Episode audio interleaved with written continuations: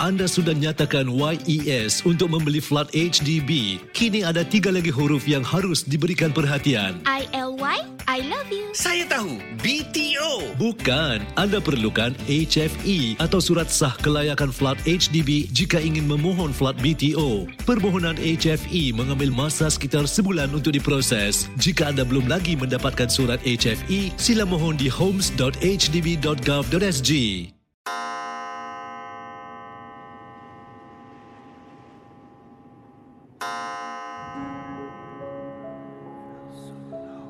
Selamat datang para pendengar misteri jam 12.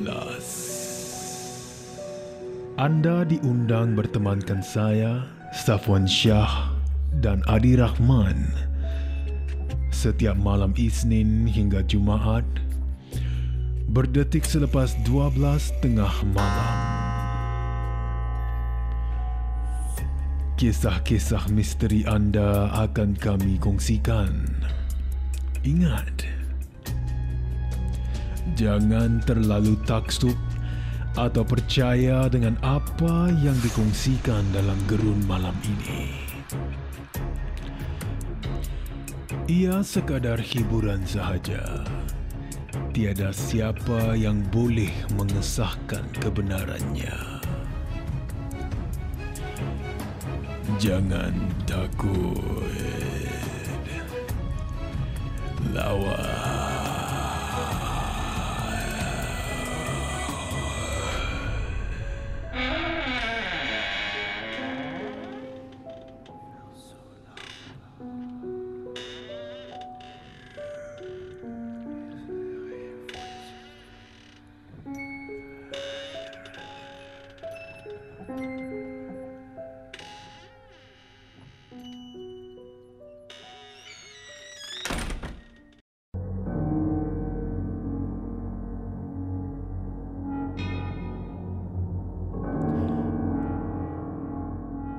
Assalamualaikum Safwan Syah dan para pendengar misteri jam 12. Kisah saya ini sebenarnya berlaku, lebih seram berlaku kepada rakan sejawat.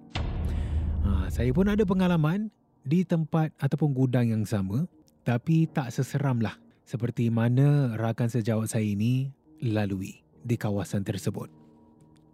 Jadi pengalaman saya katanya Izzat. Saya ini terpaksa pada hari itu kerja OT. Ha, dan OT ni dia bermula selepas maghrib lah. Ha, tujuh malam gitu. Kita akan dikenakan OT pay. Ya, bayaran OT lah. Jadi katanya Izzat, kerja saya ini pada masa tu nak kena kutip. Ha, saya bekerja di warehouse ni, di gudang ni untuk uh, sebagai picker ataupun uh, pengutip lah eh. Ha, dia kutip barang-barang yang uh, ada tersenarai di dalam senarai picking list ni. Ha, jadi katanya Izzat, ya saya pun jalan lah di lorong-lorong tersebut. Ha, mereka ada zone. Ha, orang ada zone E, ada zone F sebagai contoh. Ada zone D dan sebagainya. Jadi pada malam tu, saya ni kena ambil barang, ya kena kutip barang di zone E. Jadi di sebelah kiri saya ini zone F, kemudian di sebelah kanan saya ini zone D. Cuba bayangkan para pendengar misteri jam 12, gudang ni memang besar dan luas. Ya. Panjang dia saya tak pastilah nak berikan beberapa meter, saya pun kurang pasti katanya Izzat. Tapi memang panjang dan pada waktu malam ni memang seram. Ya, saya ber, uh, berdiri seorang diri ni nak mengutip barang lah, kan? Ah, tapi pada masa tu tak ramai orang, tak ramai pekerja.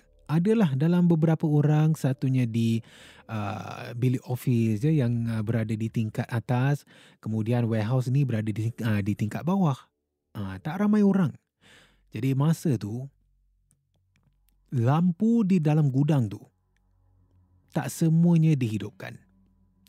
Hanya saya hidupkan di zon yang saya terpaksa kutip barang ini. Di zon E. Ya, jadi di zon F dan juga di zon D ni memang gelap semacam. Dan bila saya nak kutip barang, kita ni kenalah kan, kena tengok dan lihat uh, di sebelah kiri dan di sebelah kanan saya. Nak kena cek kalau barang dia ada di sana ke atau tidak. Ha, jadi saya ikutlah apa yang tersenarai kan. Saya ambil kutip barang ni, saya ambil barang ni. Kemudian di sebelah kiri ni kan zon zon F ya katanya Izzat. Jadi setiap kali bila saya toleh ke kiri kan nak tengok barang tu nak kena ambil ke atau tidak, saya akan ternampak di zon F ni yang memang sangat gelap. Sangat gelap.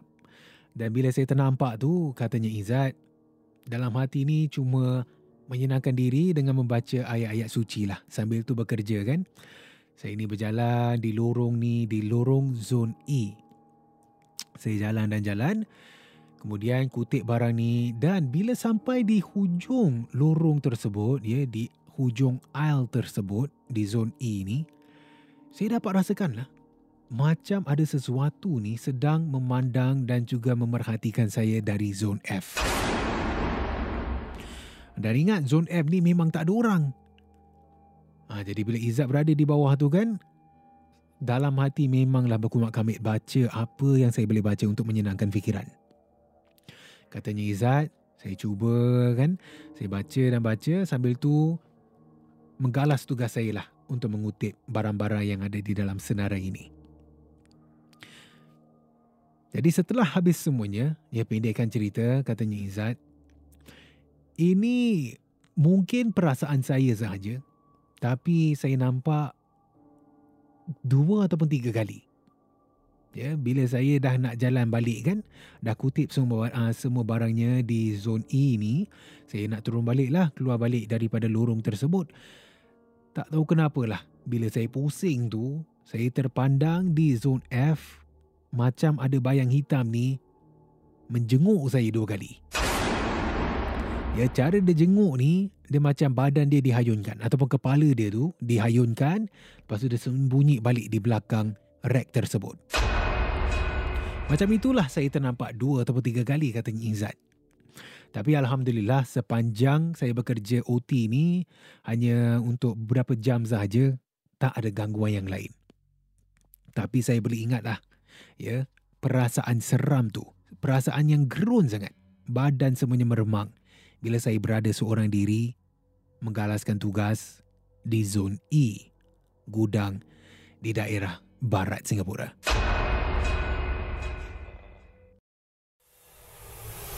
Terima kasih kerana mendengar Misteri Jam 12.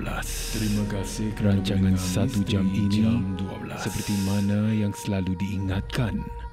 Jangan mudah percaya, jangan terikut-ikut dengan kisah yang diketengahkan dalam rancangan satu jam Misteri Jam 12 Gerun Malam. Sehingga kita jumpa lagi di dalam satu lagi malam. Misteri Jam 12 satu lagi malam. Gerun Misteri Jam 12 Malam. Gerun.